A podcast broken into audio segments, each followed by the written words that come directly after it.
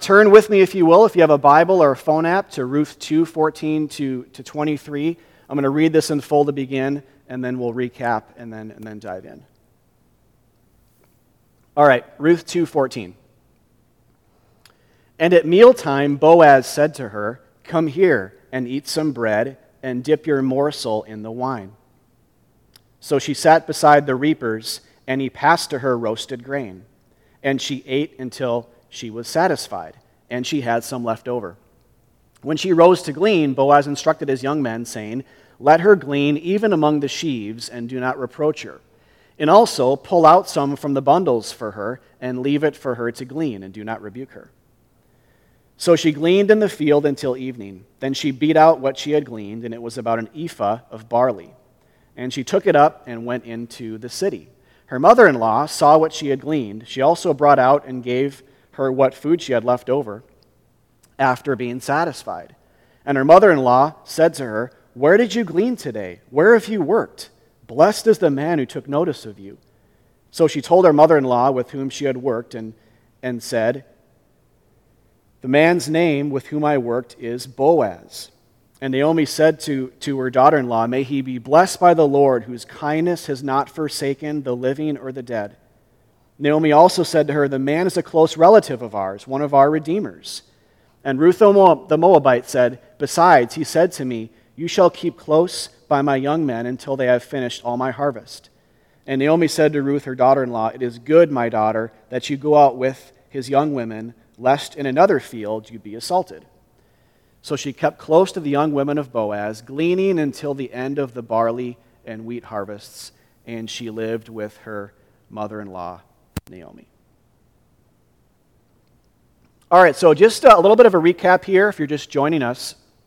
The book of Ruth is about a woman named Ruth who was a Moabite, not an Israelite, uh, but she is a widow and she is traveling to Bethlehem in Israel with her mother in law, Naomi, but in, in a very difficult, uncertain position of being unmarried, which was a much more hopeless situation for women in those days. It was less secure. Last week we met a, met a man named Boaz. He comes up in today's passage too. We met Boaz who noticed Ruth and helps protect her and provide for her. And so the rest of the book, it's a short book, it's only four chapters. The rest of the book will focus on, on these two Ruth and Boaz, their developing relationship, Boaz's grace and kindness, and Ruth's redemption or her salvation. And through it all, we continue to learn about the ancestral line of Jesus Christ the one who would come to kind of uh, recapitulate or complete or fulfill these stories by being a better version of them. So today we're going to dive into three big themes in this part of the story, the end of chapter 2, that help us to see Jesus ahead of time, all under the banner of Boaz, essentially saying, I've got this, or kind of taking on responsibility, or taking on the, the impetus or the responsibility to show kindness and care, even for this woman that at this point is still basically a stranger to him. All right, so three themes. The first is the theme of bread and wine. Let me read verse 14 again. At mealtime, Boaz said to her, Come here and eat some bread and dip your morsel in the wine. So she sat beside the reapers, and he passed to her roasted grain, and she ate until she was satisfied, and she had some left over. So, this is a, more of an intimate moment. We're kind of increasing on the scale of intimacy with these two uh, based off of last week. That was when, that's when they, they met. Uh, now, this is more of an intimate exchange where he invites her to have a meal with him, uh, and they essentially do that. She sits down, and they eat, and they talk, and they share bread and wine together. Now, amongst all these words here, the, the resolution in this passage I think is most important. The resolution is she ate until she was satisfied. So the invitation is key. The fact that she ate with him is key. The fact that she had bread and wine uh, is key and had this status now, uh, kind of sitting amongst the other reapers. There's a lot going on here, but the resolution is she actually did eat and she was satisfied. And not only that, she had some left over. She had leftovers to take home to Naomi, which we uh, just, just read about. And this is most important, I think, because it's an almost verbatim precursor to Jesus' feeding of the 5,000 in the New Testament, which would happen a thousand years after this point in history, where it says in Mark 6 42 to 43, Jesus fed the people, and they all ate and were satisfied, and they had some left over. All right, so the, the Bible wants us to see this correlation between this story in the book of Ruth and the story of Jesus, and specifically the feeding of the 5,000, but also it kind of uh, spans past that as well, which, which we'll talk about. But at least seeing the initial correlation, because it's, it's a verbatim uh, thing here between these two stories. So that we remember, as we were talking about last week as well, the point of Boaz altogether is to be a type of Christ. Boaz resembles Jesus, and he does that on two levels genealogically, because he's in uh, his ancestral line, but also symbolically. And so if you're on Facebook now, uh, we're going to throw a graph up on screen to show this, but if not, just, just listen, I'll read it. But if you compare Boaz to Jesus, even just right here in this part of chapter 2, it goes beyond that as well. We'll keep doing this throughout the series, but even just right here in this, these couple of verses, really, you see a lot of striking similarities. So in Ruth, Boaz says, Come here. He, he invites Ruth to him just like Christ does that on multiple occasions to his disciples and uh, to the weak, to the, to the restless, to the hungry, to the thirsty, to the outcast. Christ invites all of us to himself, uh, not to a way of living so much, but to him as though he is the ultimate solution. Also in Ruth, Boaz, we see serves Ruth. He serves her a meal. Just like Jesus came not to be served, but to serve and to give his life as a ransom for many. That's Mark 10 45. In Ruth, we see Boaz is associated with bread and wine, uh, like Melchizedek before him and like David after him.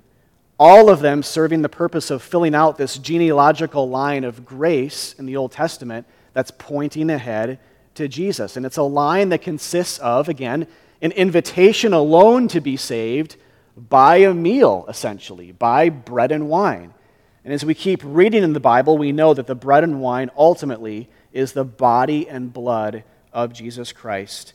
And so when we see here that there's an invitation to eat, an invitation to come, and, and not just to eat, but to eat bread and wine, and to ask the question, what do bread and wine symbolize in the Bible? What, what we're essentially seeing here is another instance of being saved by the grace of Christ and not by our works. The big thing here, though, I think we see, and it kind of says all of that a second time, but, but we see this principle of satisfaction. So in Ruth, Boaz gives gracious, abundant provision to, to Ruth. It says that she was satisfied, and that's just like those who come to Jesus Christ we have a, abundant life. Uh, Jesus says, I came to give life and life abundantly. And we are actually spiritually satisfied. And so now, like in these darker times in our city where things are being taken from us constantly, there's so much uncertainty and unrest, we have satisfaction. Like there is one ultimate place to go. And there's a reason why we're not satisfied by the world, right? It, it robs us, it takes away. It, it's an unsure foundation to stand on but Jesus actually does bring satisfaction with himself. So, again, not a way of living so much or a principle of teaching, but himself. He himself is the satisfaction because he himself is the bread and the wine. So, Ruth 2 then is a narrative picture of this. It's the principle of Jesus satisfying when other things do not. And more than that, the principle of having bread left over is a picture of how Jesus will never run out of saving grace for us. He will never run out of love for us. There's always more forgiveness than your sin. There's always more of the bread and wine of forgiveness than your sin. You will never exhaust His grace. Whatever you do, whatever you've done, and whatever you're doing, and whatever you do in the future, this, this is why Ruth 2 matters because Ruth had bread left over, so will there always be grace left over for you when you reject God, when you doubt Him, when you hear His voice, but you go the other way anyway. And I'm speaking as a Christian, I mean. but for those of you who are not Christians as well, too. The, the ocean of the grace of God is it's never ending. There, there's never a shore to it. There's never an end to it. It's limitless. And so in Ruth here, if Ruth and the, and the disciples, when they experienced this too in Mark 6, if Ruth and the disciples were still hungry after eating the bread, that would imply the opposite, right? That would imply that God's grace only takes us so far, but then we have to start working. It's up to our works at that point and our actions at that point to supplement His grace. His grace is the door, but not the pathway. That's what that would teach. But that's not what we see in the Bible, right? Over and over again, we see people eating to the point of satisfaction and then still having some left over. And again, that is to say, His grace will never run out, His forgiveness will never run out. And just to make the point clear, we have this instance time and time again in the Bible where leftovers are taken home, leftovers are taken with them, shared with others, because grace is, is dispensed to the uttermost. All right, so that's the first theme the idea of bread and wine and how that, that thematically uh, pushes us forward in the narrative to Christ crucified. The second piece is the over the top kindness of, of Boaz. Let me read verse 19 again. And her mother in law, Naomi, said to her, to Ruth, Where did you glean today? And, and where have you worked? Blessed is the man who took notice of you. So she told her mother in law, with whom she had worked, and said, The man's name with whom I work today is Boaz. So Naomi is essentially saying to Ruth here, when she sees the, the over the top plethora of provision given to her that she's bringing home, she's almost speechless. And she says, What happened? Where did you get all of this? Where have you been? Who did this for you? It's a really sweet moment in, in the story. So essentially, it, it's, a, it's a beautiful picture of being moved almost to tears. Maybe she was crying, we don't know, but, but being moved to tears by extreme, over the top kindness. It reminded me of last week's passage where Ruth said to Boaz, Why are you doing this for me? This is from uh, verse 10. Why are you doing this for me? Why are you showing me kindness? I don't know you. I don't deserve this. I'm a foreigner. I'm a nobody. Or like, like David, later in the story, King David would, would show kindness to his enemy's grandson, Mephibosheth. And he would, and he would say back, the, the grandson would say back to David in 2 Samuel 9 8, What is your servant that you should show regard for a dead dog such as I? So again, why are you doing this? This kindness doesn't make any sense. It's, it's too much. I don't deserve it. It's over the top. And so, so here's the thing, and maybe you've, you, you can see it. But the only way that we can respond to God similarly to the one who has shown us undeserved kindness is if we have a big view of our sin. It's the only way we'll share in this type of uh, glorious exaltation over someone else's kindness, in this case, God's. If we understand our deep depravity, if we're embittered by it, that's a word from Ruth 1, if we're embittered by our spiritual state, like Naomi and Ruth were when they came back from Moab, and if we believe that we receive way more than we deserve, an unfair amount, if we're unfairly shown kindness, then that is going to elicit a similar kind of response in us. We will speechlessly marvel at the unfair grace of God. We will worship more. We'll praise more.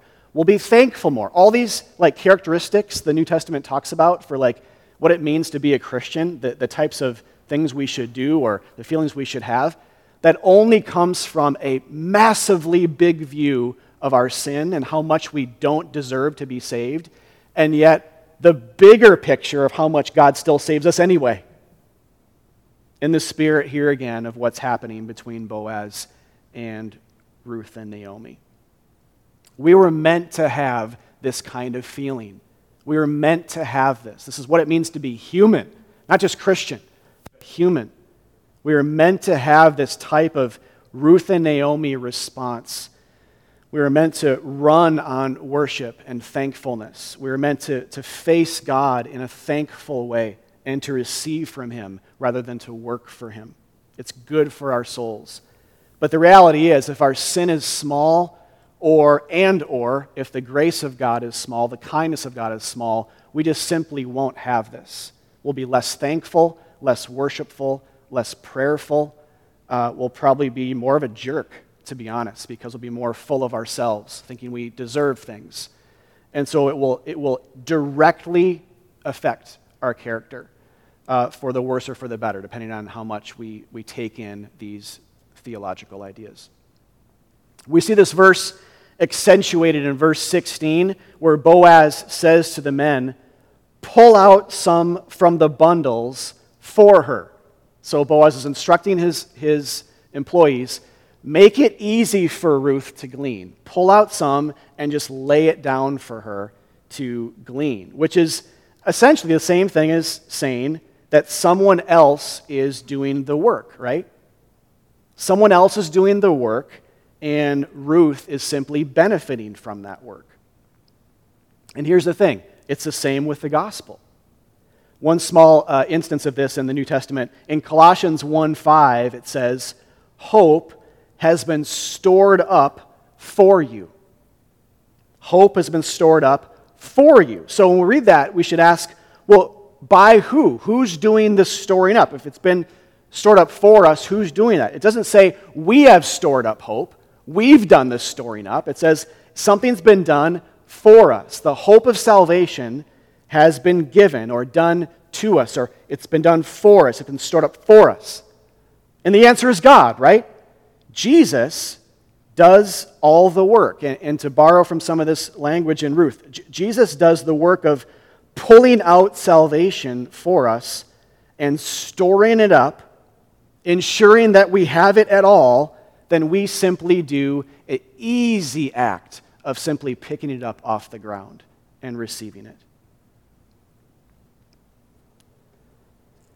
If you want to know what it means to be saved and what it means to live daily as a Christian, read Ruth 2. Ruth is a poster child for Christian living. Every day, God pulls out some more of Jesus' grace for us to simply glean and to nourish ourselves on. We never work for anything, nor deserve the grace we're shown. And the more we understand this, the more loving we become. The more we get over ourselves. The less we understand this, the more obstinate and unloving we become. And we can see it clearly here in Naomi and Ruth's response to Boaz. Their hearts are being shaped by this. Their character is changing right before our eyes as we read the story. Not by the law, but by grace, kindness, love, and as this points ahead to, salvation. All right, the, the last theme is the theme of beating out grace. So, to kind of uh, pull some of these things further into, into the narrative. Verse 17 says So Ruth gleaned in the field until evening, then she beat out uh, what she had gleaned, and it was about an ephah of barley. So, a little perspective here. An ephah of barley was over 10 times what a normal male worker would produce in one day. It was about a half month's wage in one day. So, this again is meant to show us that Jesus can give way more than what man can work for. Jesus can give way more than what man can work for. Grace is greater and does more for us than our good works. But this is more, this is more than a principle. It's, it's about more than just the principle of grace. The rabbit hole goes deeper here. It's about the how behind the grace as well. This verse, even, is about Jesus' death. In, in John 12, 23 to 24, Jesus says, The hour has come for the Son of Man to be glorified. He's talking about himself. He's the Son of Man. The hour has come for the Son of Man to be glorified. Very truly I tell you, unless a kernel of wheat falls to the ground and dies, it remains only a single seed. But if it dies, it produces many seeds. All right, this is a really important sister verse to Ruth 2:17. Jesus likens himself to a kernel of wheat and says he is the seed that falls to the ground and dies so that life can sprout up. It's the same with Ruth. The physical wheat is falling to the ground and essentially dying, but it's providing food for her, it's nourishing her. But see, it's about more than that. It's about the forecast of Christ's death. It's, it's not an insignificant detail here that Ruth, quote, beat out what she had gleaned. Because so is Jesus the grain that was beaten. Again, in verse 17. In Luke, uh, Luke 22 63 in the New Testament, it says, The men who were guarding Jesus began mocking and beating him.